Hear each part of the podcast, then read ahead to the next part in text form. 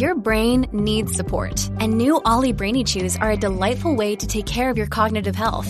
Made with scientifically backed ingredients like Thai ginger, L-theanine, and caffeine, Brainy Chews support healthy brain function and help you find your focus, stay chill, or get energized. Be kind to your mind and get these nootropic chews at olly.com. That's O L L Y.com. These statements have not been evaluated by the Food and Drug Administration. This product is not intended to diagnose, treat, cure, or prevent any disease. Hello and welcome to the program UFO Warning. Today's topic UFO invasion of a NATO war games. This comes from livescience.com. It's actually uh, a pretty well written article talking about a uh, Project Blue Book episode that just came out here a few days ago. And the title of the article is UFO Invasion of NATO War Games Revealed in Project Blue Book Season Finale by Mindy Weisberger. And it says When a massive international war games exercise known as Operation Mainbrace convened in the North Sea in 1952, it brought together 80,000 military personnel 1,000 planes and 200 ships from nine countries. There are also some unexpected attendees, UFOs. Of course, this was almost 70 years ago, but if you stop and think about it, 80,000 uh, military people, 1,000 planes, and 200 ships, that's quite a large uh, battle group practicing in a small area there in the North Sea. And the North Sea, in that area, we have to keep in mind that this has been a hotspot for UFOs for a long time. Very beautiful country. You have these uh, striking mountains that basically plunge into the sea to great depths. And for a long time now, there's been much talk about uh, underwater submersible objects rising up out of these depths. Uh, this would be the perfect place for them to hide. And it was actually uh, a place known for a lot of submarine activity during World War II.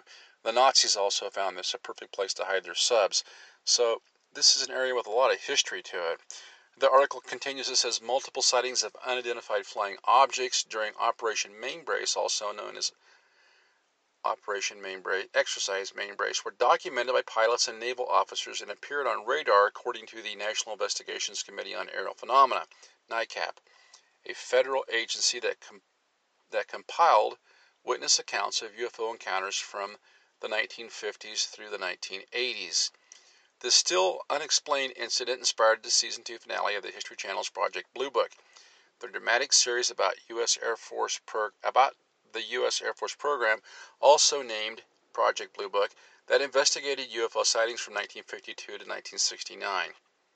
When tensions from the Cold War were at their highest, and then it says it aired, of course, March 24th, and it has the actors listed. It continues on a little bit here, and it says but what exactly was Operation Mainbrace and what really happened there? Well, it says in the fall of 1952, the North Atlantic Treaty Organization, NATO, an international military alliance, staged a 12 day exercise in waters near Norway and Denmark dubbed Operation Mainbrace. The exercises brought together naval forces from nine countries, with most of the might represented by the navies of the United States and the United Kingdom. It was the largest and most powerful fleet that has cruised in the North Sea since World War I, the New York Times reported on September 27th of that year. Now we know, just like when the U.S. Navy conducted these massive exercises off Catalina Island, there was UFO activity.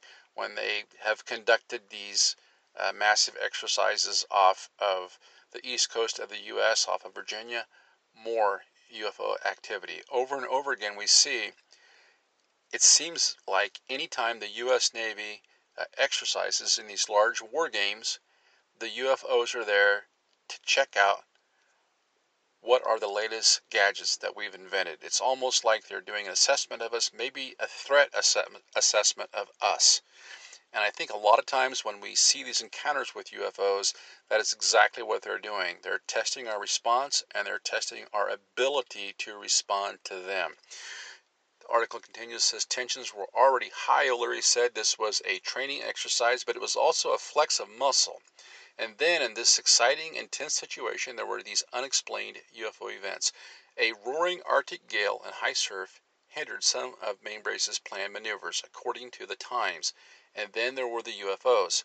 Someone in the Pentagon had half seriously mentioned that naval intelligence should keep an eye open for UFOs, but no one really expected the UFOs to show up. Captain Edward Ruppelt, a U.S. Navy officer and director of the U.S. Air Force's Project Blue Book from 1951 to 1953, said in his account of the Mainbrace sightings.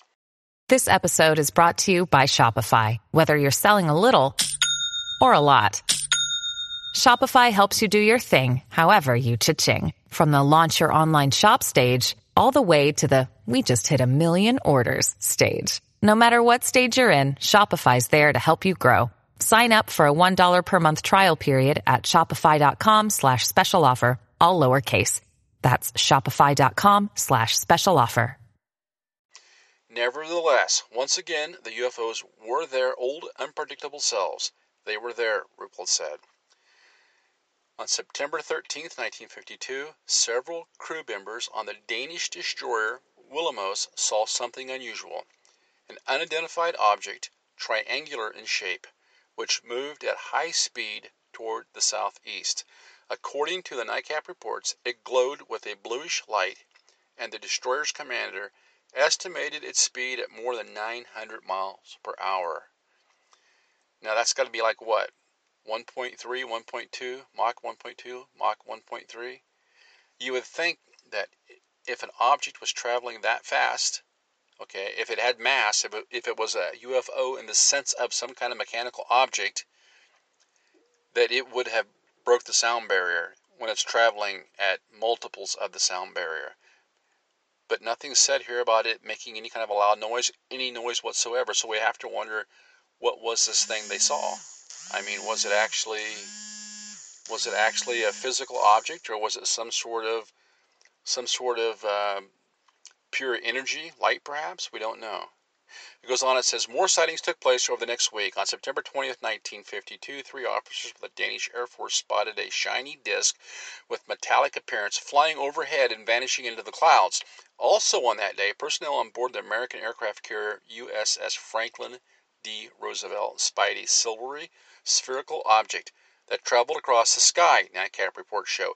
A reporter named Wallace Litwin who was on the aircraft carrier, described the UFO as resembling a white ping pong ball. Litwin, Litwin allegedly captured photographs of the object that were reviewed by U.S. naval intelligence officers, but the images have never been released to the public, according to NICAP. Now you have to wonder why haven't these pictures been released nearly 70 years later if they simply look like a ping pong ball flying across the sky? Why not just go ahead and release them? It shows this almost like a culture of secretiveness when it comes to the UFO phenomena. They just dribble little bits and pieces out. The article goes on and says the next day, pilots with the British Royal Air Force noticed a UFO, a shiny sphere, as they flew their jets in formation over the North Sea. When returning to base, one of the pilots looked back and saw the UFO following him. He turned to chase it, but the UFO, UFO also turned and sped away, according to the NICAP report. There you go. You have this UFO engaging the pilot, testing them, almost as if they're doing a threat assessment. None of the main brace UFO sightings were ever explained, NICAP says. More recently, U.S. Navy pilots documented UFO sightings during training exercises in 2004 and 2015. Allegedly declassified video footages of fast moving, unidentified aerial phenomena was published by the New York Times in December of 2017 and March of 2018. While UFO sightings can be unsettling, a bigger threat may emerge from the uncertainty and fear the UFO inspire, O'Leary told Live Science. During an operation such as Mainbrace, any unexplained aircraft sightings could have been interpreted as an attack by a hostile enemy. While there are no records of any such conclusions during the real Operation Mainbrace, the Project Blue Book season finale features a U.S. Navy admiral who interprets the UFOs as a Soviet threat that must be answered with deadly force. Now you have to ask yourself: Is this er, is there some gaslighting going on here? Perhaps they're preparing the narrative for the next big event that if the U.S. strikes out at China or Russia, are they going to disguise that as an attack on UFOs? Certainly hope not. But you can start to see the UFO phenomena here being caged in this notion that it's a potential threat. We heard this from uh, Navy uh, Admiral, I believe, here a while back, talking about keeping the skies threat free for the Navy to operate. We have to ask ourselves is the narrative beginning to change here? Are they starting to open up the vaults a little bit to let us know what's going on with these UFO threats and that maybe they're not all here for a kumbaya moment. Maybe they're not space brothers like the Pope says. Maybe these things are a real threat and maybe it's gotten so obvious to the people in the know that they're having to crack that window open just a little bit to let us know what we're dealing with so that when the truth does finally reveal itself, people won't be so completely freaked out. I have to wonder is this the most dangerous thing, the mystery up in the sky? Is this the most dangerous thing, the mystery up in the sky, or is this the true danger, humanity's reaction to the unknown? O'Leary said. When we face a new threat we don't understand, oftentimes we're gripped by fear. We make decisions we think are right for us at the time. That may not be because we are not able to put our own terror of the unknown into perspective. Well, that's a thought, but, but you have to take this whole UFO phenomena in its totality. We have some sort of unknown power, some sort of unknown thing doing a lot of things that most of us would consider to be bad things.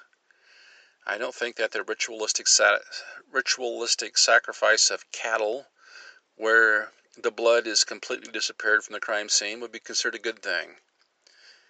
I don't think that the dozens and dozens of missing people that seem to disappear from our national parks every year, as David Paulides has pointed out so many times, and which looks as though, I mean, you hate to say it, but it almost seems as if UFO abduction could be as good an explanation for that as anything. When you think about the abductions of people by this UFO phenomena, alien, ET, NHEs, whatever you want to call them, so many of these people are actually kidnapped, abused, and terrorized by these things. So I've already made up my mind that at least at least a large number or a large percentage of these phenomena are what we could call negative. And if they are interfering or if they are interjecting themselves into such things as our Navy war games, you have you have to step back and take a look because what they're showing to us by doing that is a disregard for our weapons, our firepower. It's almost as if they're there to check on us, but they're not doing it in a way that they're afraid of us. And I think at some point it may come out through some incident that occurs, and hopefully it won't be that, you know, one of our militaries or one of the world's military powers starts World War III because they think they need to attack a UFO. But at some point, it may become such a prevalent threat that that the world's militaries have to act together, just like you know in the in the UFO doomsday movies. And you have to wonder at that point, is mankind prepared to accept the UFO phenomena as a threat, and how will they react? I think a lot of questions have been answered how people react just by how people have reacted to this COVID situation. You have what turns out what appears to be a, a serious flu, but certainly not on the level of the Spanish 1918 flu or, or even on the level of the bird flu. But, but because of the way this whole thing has been couched, the narrative that's been taken in the news media, it seems as though people are really freaking out. And I think the author has a the, the, the, the man interviewed O'Leary has a point when he says how will people react I think that the state of mind of the public at this point, as I'm viewing it act with this whole situation with the COVID, people, our culture has reached such a state of paranoia that even if these UFO phenomena were to disclose themselves that they were here and in a good sense, I have to wonder if the public wouldn't just freak out and react in a completely paranoid way. And our leaders might do the same thing. There was a time when I thought that people could handle the truth, but I have to tell you, after spending the last few weeks watching the paranormal paranoia grip the entire planet, so to speak, over a flu virus, I've pretty well lost hope out of people being able to approach this UFO phenomena in a neutral way with an open mind. And I think that the author does a good job of explaining the dangers that could occur with disclosure and something we can all be thinking about. Until next time, this is UFO Warning, over and out.